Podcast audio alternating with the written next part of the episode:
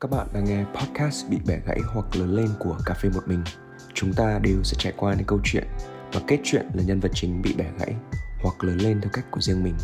Và mình tin là những câu chuyện này nên được kể ra cho nhau nghe vì biết đâu nó bật được một cái công tắc nào đấy, mở ra được một góc nhìn nào đấy và đó có thể là tất cả những gì chúng ta cần. Hãy bật podcast này lên một khi bạn đi cà phê trong lúc không biết làm gì hoặc là biết mình chuẩn bị phải rửa bát. Nói chung cứ khi nào bạn ở một mình thì cứ bật podcast này lên nha năm vừa rồi đối với bạn là một năm rất là stress đúng không? Thế thì chắc là mình sẽ kể chuyện cái timeline một chút nhỉ? Ừ, thì mình về nước tháng 10 Xong rồi mình cách ly 2 tuần gì đấy Cái lúc mà ở trong nơi cách ly ấy, thì mình cũng đã thử tìm việc Nhưng mà tâm lý của mình là về nước thì cứ chơi đã thì mình cũng rất bình thường thôi. Xong uh, cách ly tất cả mọi thứ mình về nhà. Bắt đầu là mình tìm việc một cách tử tế hơn. Thì điều đầu tiên mình nghĩ đến là một nơi mà mình rất mong muốn làm từ xưa đến nay rồi thì mình thấy nó tuyển mình nộp cv qua việt nam quốc thì nói chung là nộp qua một bên thứ ba như thế thì thường cái khả năng mà người ta đọc cái cv của mình ấy nó không chắc chắn một tí nào luôn. Mà mình hồi đấy mình không biết một kênh thông tin nào khác thế nên là mình cứ nộp qua đấy là mình hy vọng. Nhưng rồi kiểu một tuần không thấy gì hai tuần không thấy gì xong rồi một tháng không thấy gì gì? Sau đấy thì mình thấy là có vài cuộc thi MT ở trong Sài Gòn thì mình cũng nộp thử. Mà nó hơi hạn chế với mình vì uh, đa phần MT là dưới một năm kinh nghiệm. Mình thì gần 2 năm rồi. Và nếu mà mình đi thi thì mình sẽ đi thi cùng những em mới ra trường ấy, và thực sự thì các em mới ra trường rất là giỏi. Mình cũng chỉ mới đi làm một nơi và có thêm một cái bằng. Và có thêm một cái bằng không có nghĩa là người ta sẽ sẵn sàng tuyển dụng bạn, và thậm chí người ta sẽ cân nhắc cho thật kỹ hơn. Bởi vì là ừ, một đứa là du học sinh ấy, nhỡ nó đòi lương cao thì sao? Một đứa là du học sinh có 2 năm đi làm, một năm đi học thì so với một đứa bằng tuổi là 3 năm đi làm 3 năm kinh nghiệm thì nghe được 3 năm kinh nghiệm nghe thực sự đáng giá hơn nhiều. Có nhiều sự so sánh như thế thì mình cũng đã thử nộp hồ sơ và mình cũng không được, mình trượt ngay từ vòng ban đầu luôn. Thì mình nghĩ là ok, chắc là cái duyên thôi mình luôn tự động viên bản thân mình là chắc là duyên thôi, mình không có duyên ở chỗ đấy thì mình không được nhẫn chứ năng lực của bản thân nó là một chuyện kiểu theo thời gian có thể cải thiện được ấy. Lúc đấy thì mình vẫn còn một chút gì đấy kiểu hừng hực cái chuyện là mình vừa đi du học về, nghĩ mình có nhiều cơ hội, mình vẫn còn khá là hy vọng mà mình có thể chốt deal được ngay trước Tết. Và sau Tết mình sẽ ung dung đi làm. Con sẽ chỉ nghỉ Tết 7 ngày năm nay thôi kiểu vậy. Cuối cùng kỳ nghỉ Tết nó kéo dài tận mấy tháng. Cái khoảng thời gian từ tháng 11 năm ngoái đến tháng 5 ừ, năm nay nó thật sự là một khoảng thời gian rất kinh khủng. Kiểu bạn bè đã có những thành tựu này kia mình thì không. Một đứa mới ra trường. Chính xác là một đứa mới ra trường luôn. Nhưng mà lại là thạc sĩ nha. Ờ, nhưng mà thạc sĩ ở nước ngoài nó cũng buồn cười lắm. Nó học kiểu trải nghiệm và nó học kiểu nghiên cứu khá là nhiều. Thực ra nó cũng khá, nó cũng khá là hay nhưng là nó dừng ở mức tìm hiểu thôi. Còn vấn đề vẫn luôn luôn là đi học với đi làm là một hai phương trời khác biệt ấy. Nói chung là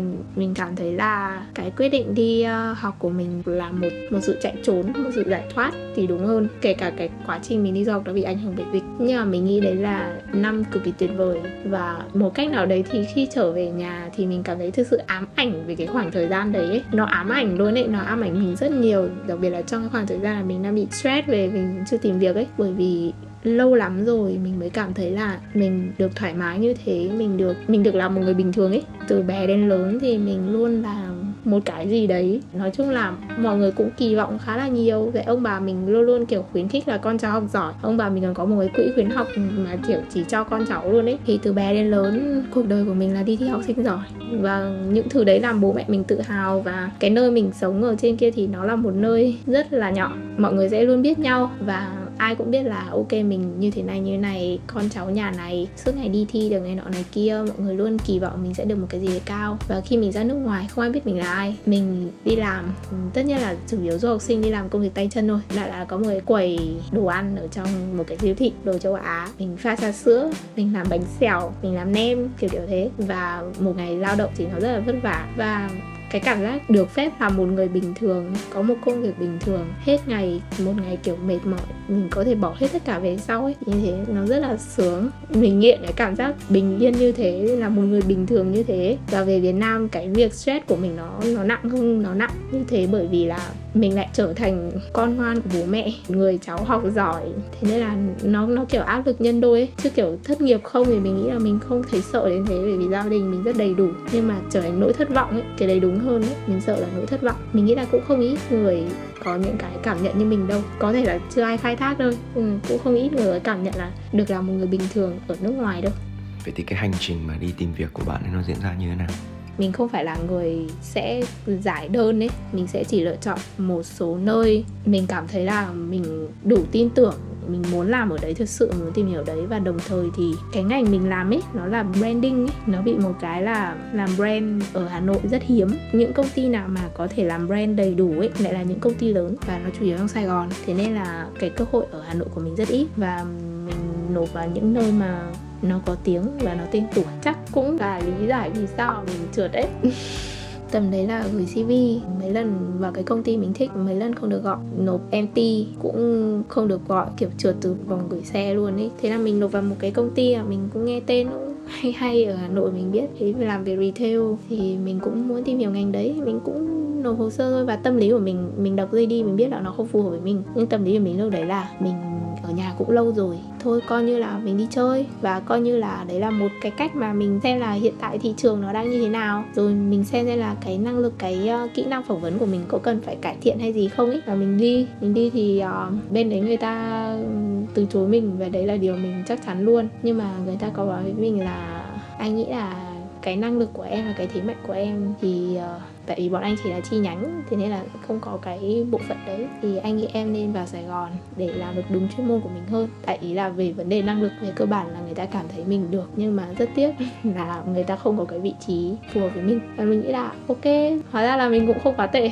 Trong những lúc trầm cảm nhất, tự ti nhất bản thân thì có người nói với mình, một người có năng lực, có chuyên môn, có vị trí, bảo với mình là em không quá tệ như thế là đủ rồi. Mình cũng có, gọi là, một tí tự tin hơn. Đáng với cái đồng tiền mà mình bỏ ra đi du học, mình nghĩ đấy là một thứ mà, một trải nghiệm kiểu thực sự bốc đồng ấy. Mình biết mình mình sẽ trượt mình sẽ không được nhận ở đấy nhưng mình vẫn đi phỏng vấn và nó nó thực sự đúng đắn luôn ấy. Sau đó thì với cái công ty mà mình thích ấy mình có nộp thêm một vài lần thì tổng cộng từ cuối năm ngoái cho đến uh, thời điểm tháng 5 mình nộp chắc phải ba bốn lần gì đấy. Kiểu cái đấy một cách để mình view lại bản thân xem là cái CV của mình nó có đủ tốt hay không ấy. Và và mình đã upgrade cái CV của mình sau mỗi lần nộp mà mình không nhận được phản hồi. Cho đến một cái lần cuối cùng thì mình nghĩ là ok, đây là lần cuối cùng mình nộp vào đây. Nếu như lần này mà mình không nhận được phản hồi nữa, tức là mình không hề có duyên, cuối cùng thì cái lần cuối cùng đấy là cái lần mình được phản hồi và lần phản hồi kiểu sau tận một tháng ấy.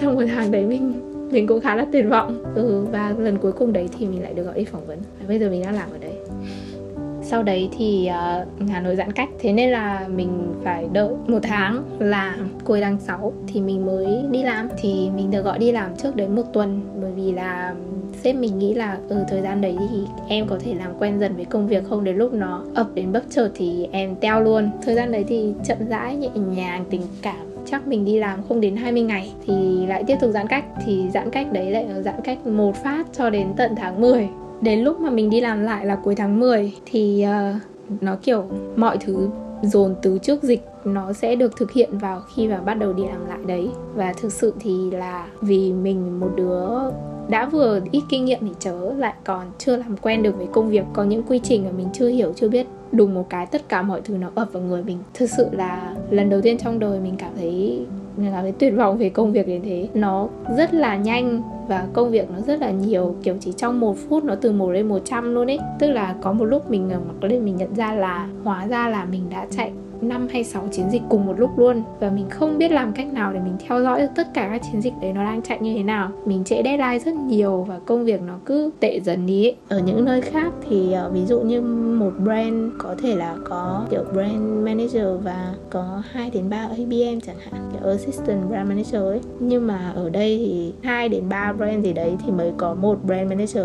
Thì tức là một người có thể cầm đến khoảng 20 nhà hàng đấy, nó kiểu như thế. Thực sự nó quá tải luôn ấy. Mình chưa đã sửa được cái lỗi này của mình mình đã bị mắc thêm một lỗi khác rồi. Người ta hay nói là kiểu learn from mistake ấy, nhưng mình không muốn điều đấy một tí nào cả. Mình muốn biết trước khi nó trở thành lỗi luôn, chứ mình không muốn là gây ra lỗi, đi sửa nó rồi biết đấy là phải làm như thế nào mình bị mất mất hết cả tự tin về bản thân. Và mình nhớ có một lần lần đấy mình cũng khá là khủng hoảng bởi vì mình đã mắc nhiều lỗi thì chớ, lại còn đang quá nhiều việc. Mình cũng đưa ra một việc mình biết là mình không phụ trách chính cái việc đấy, nhưng mà, kiểu, mình không làm được ấy. Kiểu, công ty mình là tám rưỡi và là 7 giờ sáng mình gọi điện cho chị sếp của mình mình khóc mình bảo là em cảm thấy là em chả giúp gì được cho chị cả em chỉ gây ra thêm lỗi thôi em không làm được cái này hay là các thứ. Chị sếp của mình rất sợ là kiểu mình nghĩ quẩn hay là làm gì ấy. Xong rồi cuối cùng bảo là không sao đâu những cái đấy chị sẽ phải làm chứ không phải là em uh, chị chỉ giao cho em để em ờ, biết được là cái công việc đấy nó sẽ được tiến hành như thế chứ. Chứ chị không có mong là em sẽ trả ra cho chị một cái kết quả gì cả. Xong rồi là thôi đến đây đi ăn phở đi. Cuối cùng thì sáng hôm đấy mình nghĩ bắt xe thế là mình không đi ăn phở được.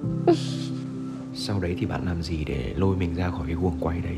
Nó như kiểu là học từ lỗi ấy và đến lúc mình học được ấy thì những cái lỗi đấy nó sẽ không xuất hiện nữa. Mình quen dần và chỗ mình có intern ấy thì uh, trước đây mình không biết dùng người tức là mình không biết là nên giao việc gì cho em ấy. Nhưng mà về sau mình nghĩ là ừ em ấy có thể làm tất cả mọi việc mà mình nên giao cho em ấy vì mọi thứ nó cũng dễ thở hơn nhiều. Có những cái mà nó sẽ luôn phát sinh ví dụ như kiểu là mình trở thành một số hotline chẳng hạn. Nói chung là nó nó mình nghĩ là đến một thời điểm mà mình cảm thấy mình không nên làm một người quá dễ dãi nữa. Cái lúc mà mình mới vào ấy, mình rất là nhiệt tình theo kiểu là anh chị gọi em bất cứ lúc nào cũng được, mình sẵn sàng giúp đỡ người ta bất cứ lúc nào cũng được. Nhưng sau đấy mình nhận ra một điều là như thế thì công việc của mình sẽ không bao giờ kết thúc. Mình nên biết là từ chối, xử lý ngoài giờ. Bởi vì bản chất ngoài giờ thì cũng không ai hỗ trợ xử lý cho mình được đâu ấy. Thế nên là mình có tìm cách xử lý vào lúc đấy. Nó cũng không ý nghĩa gì mà, đúng không? Mình nên đàm phán được với người ta là cái này deadline là ngày này ngày này. Bởi vì bây giờ em em đã quá nhiều việc nên là em xin phép là cái công việc này đẩy sang ngày này ngày kia. Rồi bởi vì ngoài giờ, thế nên việc em không nghe điện thoại là chuyện rất bình thường. Thế nên chỉ làm những việc đấy trong giờ làm thôi. Trừ khi công việc khẩn cấp thì em đồng ý. Ban đầu là rất nhiệt tình, nhưng sau đấy thì mình đã hiểu tại sao mọi người không thể nhiệt tình được quá lâu, bởi vì nó dễ luôn trở thành quá đà. Vậy bạn có kế hoạch gì cho cái khoảng thời gian sắp tới không? Cái mục tiêu gần nhất của mình chắc chỉ là để cuối tuần là mình không bị cảm thấy stress vì phải làm việc ấy. Mình có thể mặc kệ công việc có thể quên nó đi. Bởi vì những thứ mà khẩn cấp xảy ra ấy, thường là nó phát sinh do một lỗi gì đấy ở trong tuần và cuối tuần tự dưng nó nở to lên. Thì nếu như mình làm tốt, mình hoàn thành mọi thứ ở trong tuần, sẽ không có việc khẩn cấp nào cuối tuần cả và mọi người bảo là stress thì cùng lắm là nghỉ việc ấy. Nhưng mình luôn, mình có một cái quan điểm của mình là mình sẽ không nghỉ việc ở đâu quá sớm. Mình sẽ luôn luôn dành cho một nơi ít nhất là một năm. Bởi vì mình nghĩ là phải một năm thì mới biết được tường tận công việc để thử thách bản thân mình và thử thách cả cái công việc đấy nữa. Xem công việc đấy nó có hợp mình hay không ấy. Mình chưa muốn đưa ra một kết luận gì cả. Cho cái thời điểm hiện tại, những câu nói, những cái gì mình nói ở thời điểm này nó chỉ là tạm thời. Sau này có thể sẽ khác. Mình nghĩ là nó như một cái cơ chế ờ, tự vệ cho mình đi. Một cơ chế tự vệ khi mà mình cảm thấy quá là stress, rồi là mình nghĩ là, ôi, mình muốn bỏ việc hay gì đấy thì đó một cái tự vệ cho mình là đừng có kết luận vội như thế. Những thứ mình nghĩ là xấu biết đâu nó lại là tốt thì sao? Ừ,